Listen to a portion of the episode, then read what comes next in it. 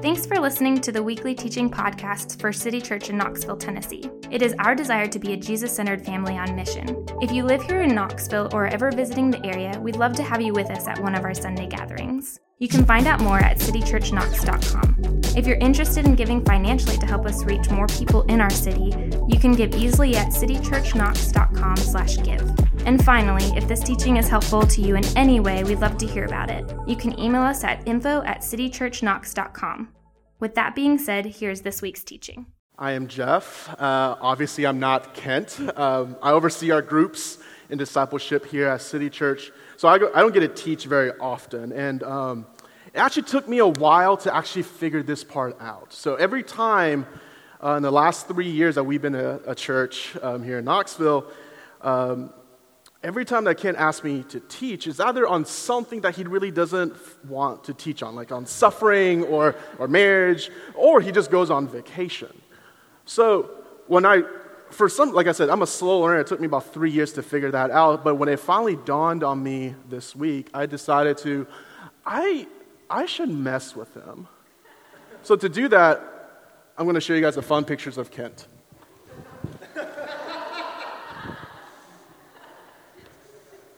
And this will be the last time I teach on Sundays.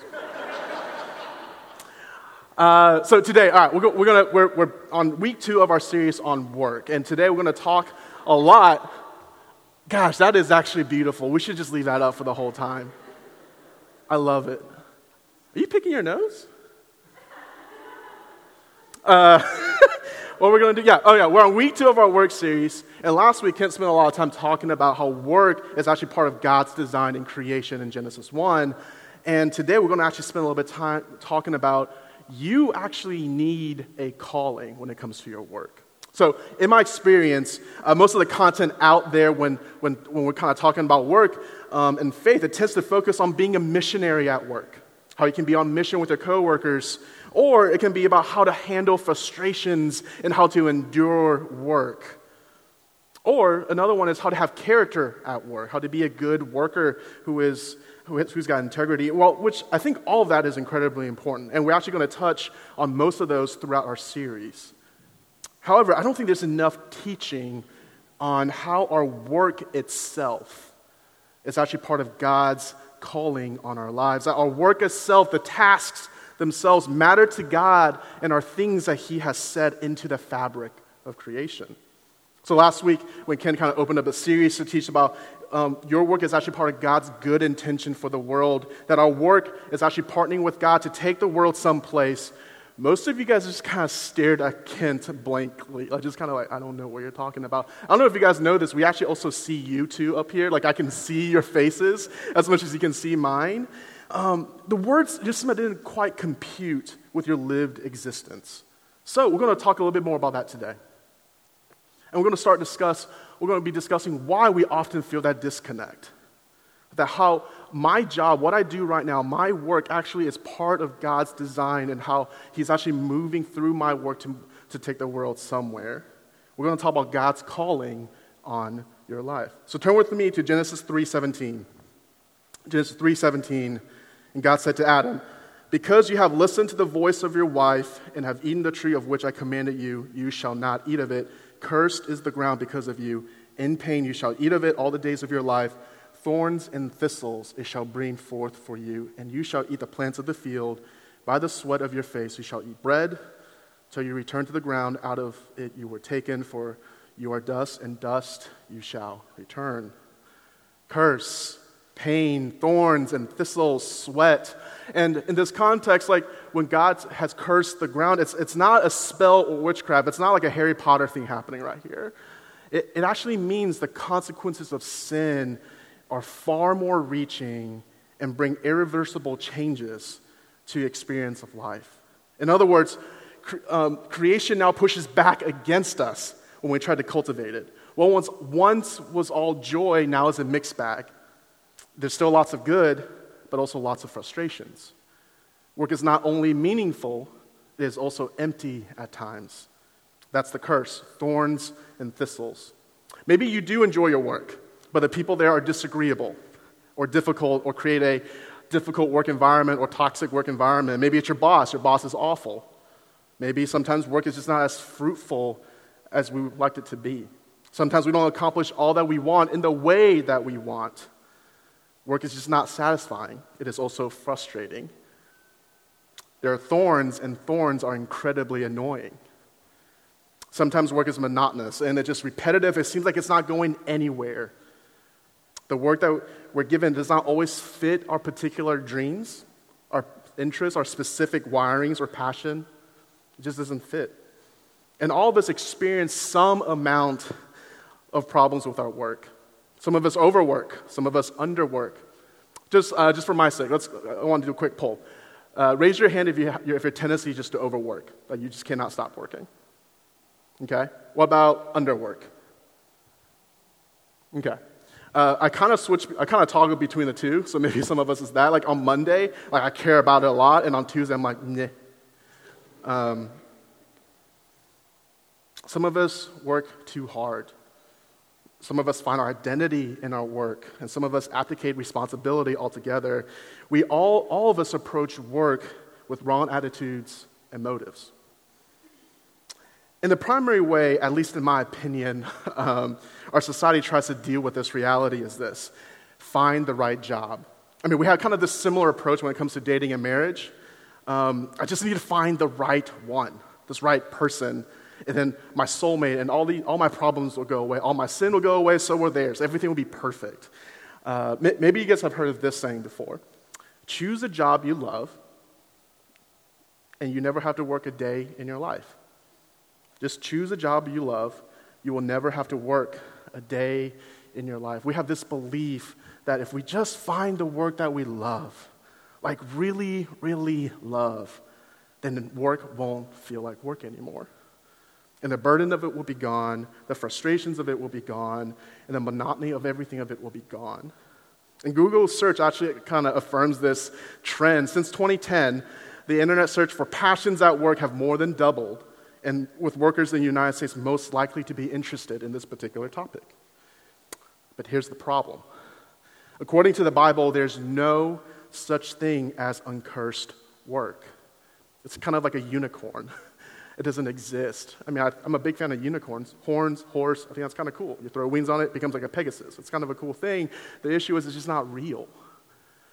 If you're looking for a job that will not be frustrating, where people do not sin, where you do not sin, where you never dread going to work or do the things that you're called to do, you're going to be looking for a very long time.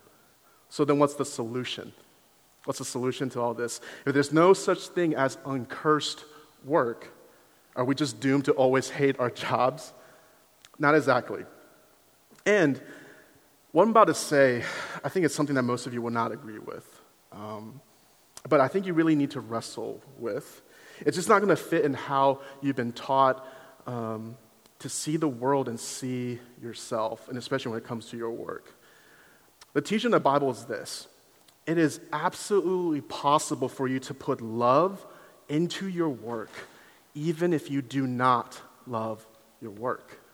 According to the Bible, it is absolutely possible for you as a follower of Jesus to put love into your work, even if you do not love your work. Your ability to do your work faithfully, heartedly, and dare I say happily with a smile on your face has very little to do with what you do. Look at Colossians 3:22 with me. Colossians 3:22. And this is Paul writing. He says, "Bondservants, obey in everything those who are your earthly masters, not by the way of eye service as people pleasers, but with sincerity of heart, fearing the Lord. Whatever you do, work heartily as for the Lord and not for men, knowing that from the Lord you will receive the inheritance as your reward. You are serving Lord Christ." So this is the word to bondservants who normally are indebted to somebody else and working for that person to pay off the debt. Now, real briefly, Paul is not condoning slavery here. The ancient Mediterranean system was vastly different than the African American slave trade. It was not based on ethnicity. It usually was not for life. And most servants could accrue wealth for themselves, but still, even with all that, it's not exactly glamorous work. It's filled with mundane tasks. sweeping the floors, washing the dishes, weeding the house around the garden, and very little, if any, control what you do or do not do each day. And Paul said to this group of people, work heartedly. And the Greek word heartedly is psyche, which in our current connotation, it means mind. That's kind of where we get the word psychology. But that's not exactly what the Greek word means here. The Greek word is actually more of an all-encompassing term. In fact, elsewhere it's translated as life and soul. It's about the essence of who you are. It can mean the breath of life in you. It's as in when you're breathing, you have life. It can mean the seat of your feelings, your desires, your affections, your fears. It's not your feelings, it's where your feelings come from. It's not your fears, it's where your fears come from. It's all of who you are, your total essence. And Paul says, whatever you do, work heartedly. Work in a way that you put all of yourself, your whole essence, into it. So this is the question. How on earth can Paul say that to a servant's job? I mean, is there any work that does not feel more like a cursed work of all like jobs out there? But Paul says, whatever you do, give it your very best. But here's why. Even though Paul's talking about this, the work of our servants can be, at least from a distance, seems incredibly unfulfilling and honestly feel like a curse. Paul's saying, you can actually do this. Here's why. Because ultimately, it's not about the work you do, but instead it's about who you do the work for. Because Paul says, whatever you do, give it your very best, because you're not actually working for your human master. You're working for Jesus himself. What Paul just said is this: so long your work is done as an act of worship to God and service to others, it is able to be done with your full heart, even if it's work we do not necessarily like. So long your work is done as an act of worship to God and service to others, it is able to be done with your full heart, even if it's work we do not necessarily like. Here's a quote from Tim Keller, who's a pastor up in New York, and he says, "We must recover the idea that all human work is not merely a job, but a calling. Our work can be a calling only if it is reimagined as a mission of service to something beyond merely our own interests. In fact, thinking of work mainly as means of self-fulfillment and self-realization slowly crushes a person and undermines society itself. Something can be a calling only if other party calls you to do it, and you do it for their sake rather than for your own. Our daily work can be a calling only if it is reconceived at God's assignment to serve others." And that is exactly how the Bible teaches us to view work. Part of the good news of Jesus' rescue and redemption of your life is that he rescues you from having the full weight of your hope rest in your career. The truest thing about you is not the job that you have, or even if you don't have, or even the one that you ideally want. The truest thing about you is not the tasks that you do, the things you do with your hands. That's just not who you are. As a follower of Jesus, the truest thing about you is that you belong to him. And long after the days of your work have come and gone, you will still be his. So that means our work can stop being what it provides for us and instead becomes how God is providing others through it. Our work can stop being what it provides for us. Instead, it becomes how God is providing others through it. Way too many of us go to work to serve ourselves. We're not looking to give and contribute something in our work. We're only looking to get something out of our work. It is possible in Jesus for you to give fully to your work with your whole heart if you actually believe that God and your neighbor are the ones you're serving. Giving yourself fully to your work, whatever that may be, ultimately is actually a faith issue, not a job issue. Paul says, whatever you do, work heartily as for the Lord and not for men. So what you need is not necessarily a work you love, but work that you can put love into. You need to reimagine your work as a calling. You don't have to be passionate about your work to put love into it. You don't have to gain a sense of fulfillment to put love into your work. You don't always have to have upward mobility to put love into your work. You don't always have to be appreciated or recognized to put love into your work. Look, all those things are great. Those are actually all blessings, but they're not requirements. Here's another way to think about all of this. God intends to fulfill some of his promises and prayers through your work. Have you ever thought about it like that? For those of us who grew up in the church, in the Lord's Prayer, what does Jesus say? Give us today our daily bread, literal bread. So have you ever thought about all the people that God is working through to fulfill that prayer? Think about the wheat farmer, the baker, the packaging and delivery company, the store, like the grocery store person stocking the bread onto the shelf, the gas station owner to make sure I have gas in my car, the car mechanic to just fix my car so I can get to the store, the Department of Transportation setting up lights so the traffic's not complete chaos. And honestly, we can go on and on and on. All of those are important. God is working through all those people to answer the prayer, give us today our daily bread. All that matters to God. I mean, how amazing is that? Every time you go into work each day, when you sit at the same old computer typing another string of numbers, every time you make your child's lunch and cart them to school, every time you unplug the plumbing, or you're managing technology or your company, or approve another loan, you are actually allowing God to work through you and serve and care for the world he created. My wife and I, Cal, are in the middle of trying to sell our house. And through inspections, we found there's a crack in the foundation wall. That's not my favorite news I've ever gotten from another human being. And to me, what's even more terrible is that I don't know how to fix a foundation crack. I don't even trust myself to hang up curtains in my house. I think I'm what people call mechanically challenged. It's like kind of trying to watch a giraffe dance.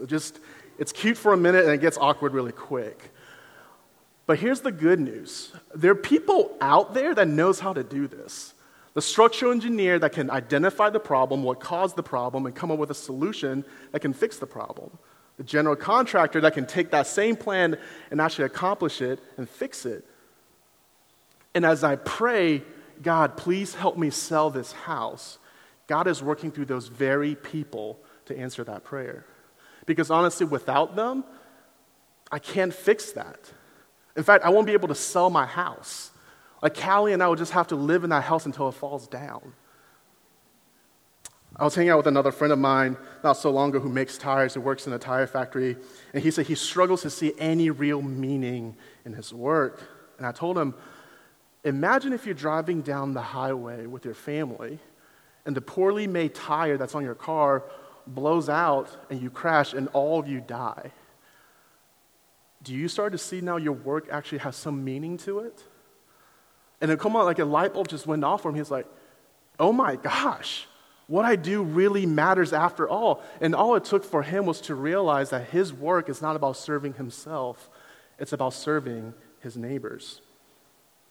Here's how an author named Lester DeCoster talks about all this in a book called Work, the Meaning of Your Life. He says, the form in which we make ourselves useful to others and in which others make themselves useful to us is through work. He uses this example, which I think is brilliant. He said, okay, imagine you get no help from anybody else in their work and you have to have a chair. You have to make a chair.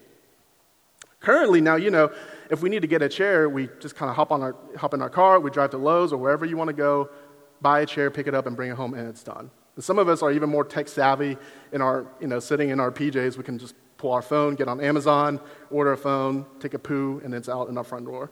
I mean, that's how quickly it is these days. But imagine if you get no help from anybody else, and you have to make a chair. What do? I guess first is you need to find a tree, right? I guess you got to find a tree. That's where you start. And then you got to cut that tree down. But I don't have the tools to cut the tree down, so I guess I got to make that tool, and I don't know how long that's going to take, maybe 3 weeks. And then I cut the tree down, and I have to figure out how to haul that tree to somewhere where we can turn that tree into little parts to turn into a chair. And then I guess I also had to make even more tools. on top of that, how long is it going to take for you to make one chair? Like your whole life, I think. Like on your deathbed, you're like, you know, you're surrounded by your families and friends sitting on that one chair. You guys, like, guys, I did it. I made this one chair for us, and then that's it.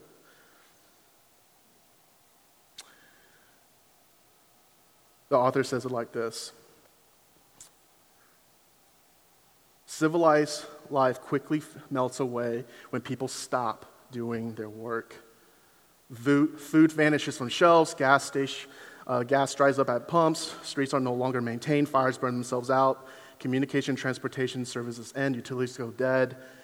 Those who survive at all soon huddle around campfires, sleeping in caves, covered in animal hides, and the difference between wilderness and culture is simply work. You pass God's blessings onto people who know Him and others who don't in through your work. In your work, you're called to it. God has called you to it. It's actually part of your ministry. And ministry, the word just means service. It's the role that you play in creation. For a garden-like world, we are all in ministry. We can do it inside the church building or outside. It's irrelevant. But God has called all of us to ministry, a service to others. And God intends we as His people to do it. So we need to reimagine our work as a calling, as of mission, of service to other people, to take the world to somewhere and bless them. So my simple point is this. Even if you absolutely despise whatever you do, even if you don't have much inherent passion for your work, it is still possible for you to put love into it. That's the ability that Jesus has given us as His followers. Now, that being said, that doesn't mean it is wrong to occasionally look for a work that's more of a natural fit for you. And I know a lot of y'all in here, that's kind of the season that you might be in, trying to find work that's more of a natural fit for you, and that's okay. So my only caution is, as long as you're not trying to convince yourself in looking for this new work, that your full joy is dependent on this new work. That being said, I do want to kind of give us some tips and kind of how do we navigate through this if you're kind of in a season trying to find a new work to figure these things out. Because the reality is this, like as 21st century Americans, we're given a lot of choices. And that's a blessing, which is actually really incredible that we get to have different options to us as we go about picking what our work looks like. So I'm going to give you guys three things. So think of this as a prayer guide as you kind of work through this. The first one is passions. Passions. Most people start here and kind of make it the most important thing. If not, that's the only question they ask. What are you passionate about? But that's wrong. It does matter. I think it does matter some.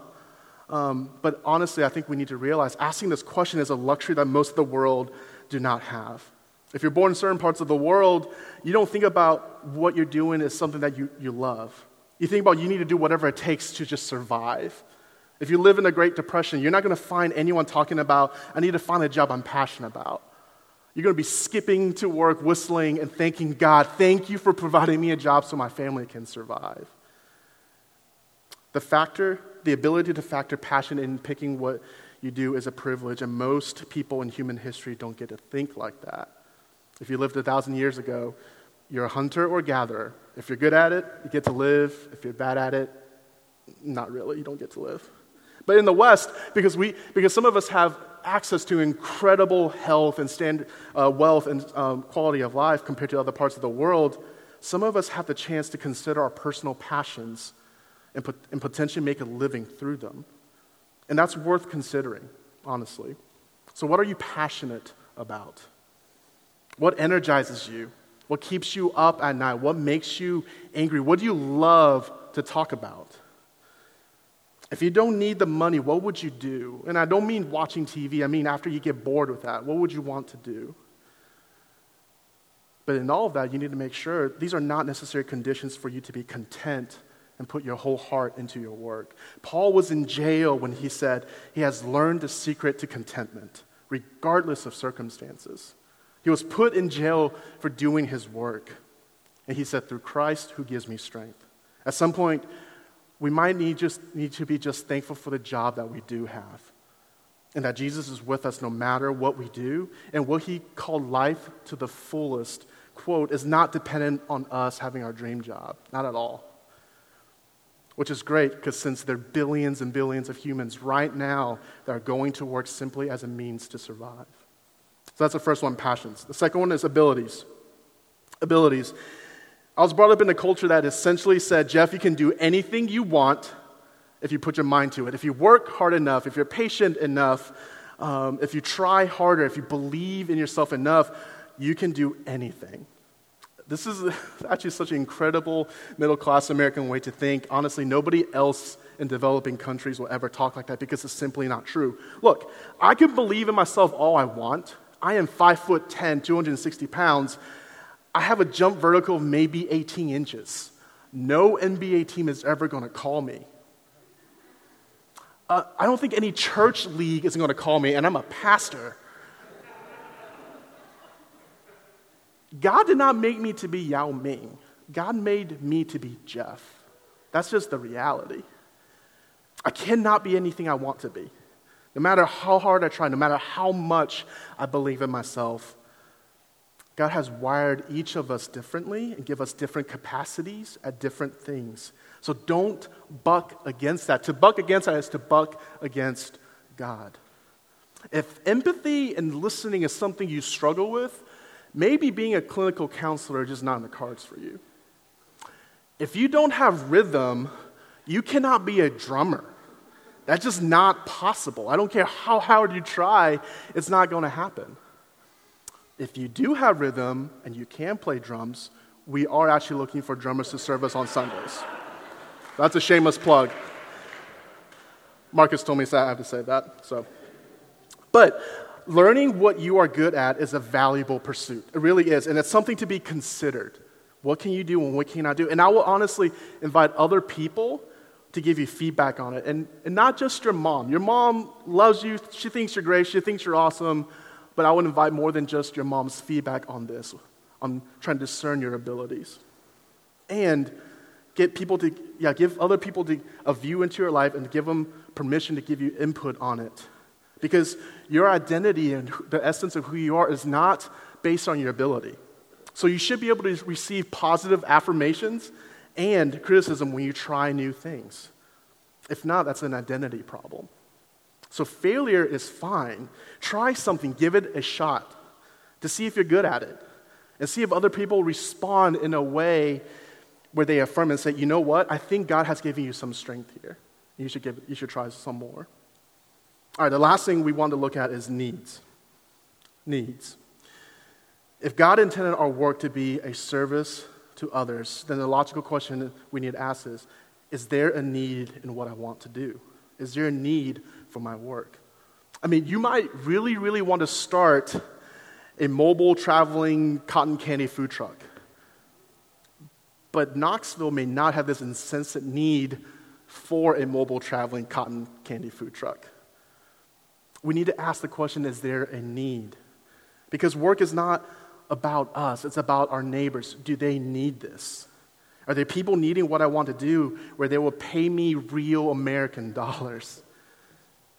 Which of my abilities can afford me an opportunity to earn a living? When am I good enough that someone will pay me to do it? I mean, that's the difference between a hobby and a job, right? Hobby is something that you enjoy doing, but nobody enjoys enough to pay you for it. And answering this question is incredibly important. What do people around me need? And when you answer this question truthfully, I hope to guard you against making work all about you and what you can get out of it, and instead make work more about how God intended it to be, a service to Him and other people. Now, when you consider your passions, your abilities, and needs, you need to run through all three of those through God's wisdom. Through God's wisdom. And honestly, as a pastor, that's the thing that I think people most often overlook. And when I say wisdom, I mean, are you seeking God's wisdom through His Word? Are you seeking God's wisdom through His Spirit? Are you seeking God's wisdom through His people? God gave us His Word, the Bible, as a way for us to understand who He is and who we are and how He designed life to be. God give us a spirit so we can interact with them, to discern and pray and figure out what are our motivations and what we're trying to do. God give us as people who happen to be also filled with the Spirit to come alongside of us, to have a view into our lives, to affirm where He has gifted us, where He has not, and help us to pray and encourage and help us discern our motivations in trying to figure all this out.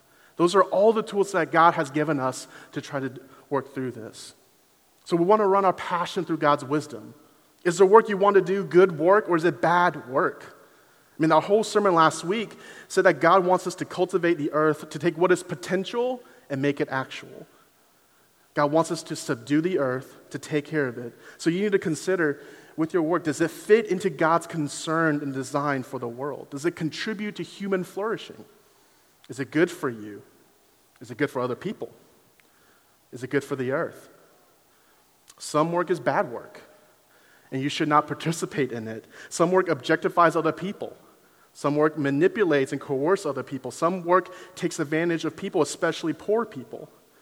Some work is not good work. Some work contributes to materialism and catalyze wastefulness or sexual objectification of other human beings and lead people to gratify disordered desires. You need to figure out, is the work I'm considering good work? Does it move the world where God intends for it to go? And that's mandatory. We need to run our abilities through God's wisdom. We want to pray and ask, can I actually do what I want to do? Has God wired me in this way? Do I have the means to do this? And this is seeking God's Spirit and His people. It's going to be super helpful. Talk to other followers of Jesus that you know and have a view into your life. If you just had a kid, that's going to factor into how you're thinking about going about picking your work. If you cannot go 6 months without an income, maybe the entrepreneur lane is not kind of for you right now. And then lastly, we want to run the question, is there a need through God's wisdom? Am I actually meeting a need and serving others, or am I meeting a need that I have within me? Am I more concerned about my self-fulfillment, my self-realization, or am I really doing this to love and serve my neighbors? If I never get thanked or recognized for my work, will I still do it? Am I making work about me, or am I making my work about others and serving them? And notice, when I say this part, I'm saying needs and not opportunities. For some reason, within the Christian circle, we kind of come to this belief that only God can open and close doors. I kind of hate to debunk that, but Satan can also open and close doors. For some reason, we have this image of Satan like, ooh, I'm a snake. I'm a slithering snake. There's a door. Ah. I don't know how we arrive there. Just because a door is open, just because there's an opportunity, it does not mean you should automatically take it. It could mean that God opened it. It could mean Satan opened it. It could also mean it's just an open door. We need to rely on God's wisdom in all of this to kind of navigate through it. I'm going to let you guys in on a secret. There are aspects of my job that I actually don't enjoy. Like, we have interpersonal conflicts at work, and I work with professional Christians. And not only that, like, take this building for an example. Now, don't get me wrong, this building was a beautiful gift that God has given our church, and that's incredible, and I will be thankful for that. But there are tons of things that breaks throughout the week that I have to take care of. I have to be on the phone with contractors, set up appointments, and then write checks to pay for that. That's not my favorite thing. There are definitely other aspects of ministry that I will much rather do, and I'll die a happy man if I never have to call a contractor again. And I love contractors. I just don't want to deal with it. When I told God when I graduated school that I'll go anywhere He wanted me to go, just so long as it's not Columbia, South Carolina, where I grew up. And then I stayed there for 10 years. God kept me out in Columbia, South Carolina, had me a part of this church plant, and I was there for 10 years, and I got trained up, and eventually I was part of the team that got sent out to plant this church. So all of this, I'm trying to say is we have to have an open hand, allowing God to change our plans and let Him lead you whether you like it or not. Sometimes we don't analyze it. Sometimes we just follow God as an act of obedience. So in light of those categories, and ask the question, how can I be the greatest service to other people? As long as your job is primarily about your money and what you can get out of it and your personal fulfillment, you will always sputter. But when you begin to ask the question, how can you uniquely best serve other people, you're actually onto how you're wired to think.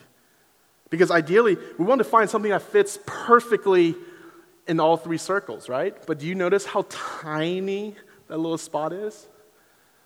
Most of us won't be there, and that's okay. That's fine. You actually may be exactly where God has called you to be. Because being in the center of that is not the requirement for you to put love into your work. God actually did not design it for it to be like that. It still means you can give yourself fully, your total self, your full essence into your work.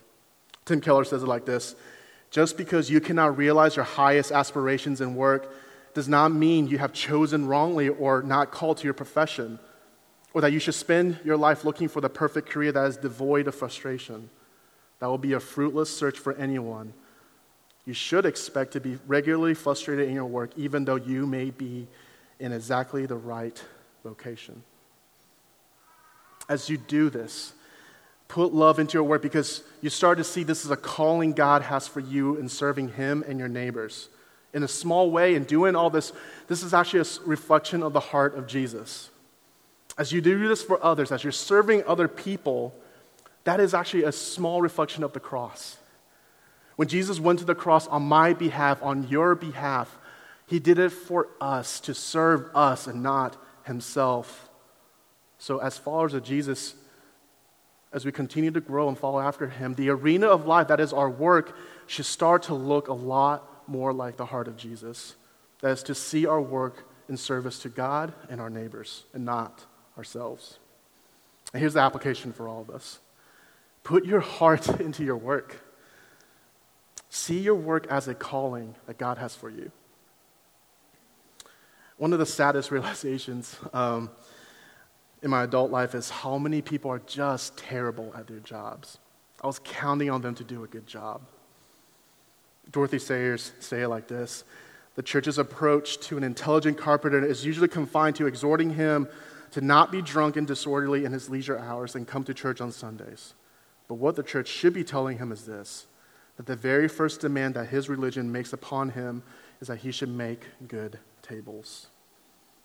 Martin Luther King Jr. said something similar, and he puts it like this: If it falls to your lot to be a street sweeper, sweep the streets like Michelangelo painted pictures. Like Shakespeare wrote poetry, like Beethoven composed music, sweep streets so well that the host of heaven and earth will have to pause and say, "Here lived a great street sweeper who swept his job well." Your work, whatever it is a calling to serve God by serving your neighbors. And we need you. We need you out there. We need the work that you have to offer. We're all counting on you out there. So see your work as a calling and put your heart into it. If all of us only did jobs that were perfectly personally fulfilling to us, if all of us only just look for a job that make us feel significant, we'll all starve to death. Nobody will have the resources they needed. Not to mention, all of us will probably quit after 2 weeks, because that's about how long it takes for us to be dissatisfied with whatever we do. So in order for the world to flourish and thrive, we're all going to need to figure out a way to put love into our work, regardless how much we inherently love our work. So when you see your work as a calling, as a way of glorifying God by serving your neighbors, you're able to put love into it. And when you begin to work for God and others and not just yourself, there's going to be a motive for you to do good work, to want to put in good work and put in good effort. So whatever you do, put your whole heart into it, because you're serving Jesus Himself. Let's pray.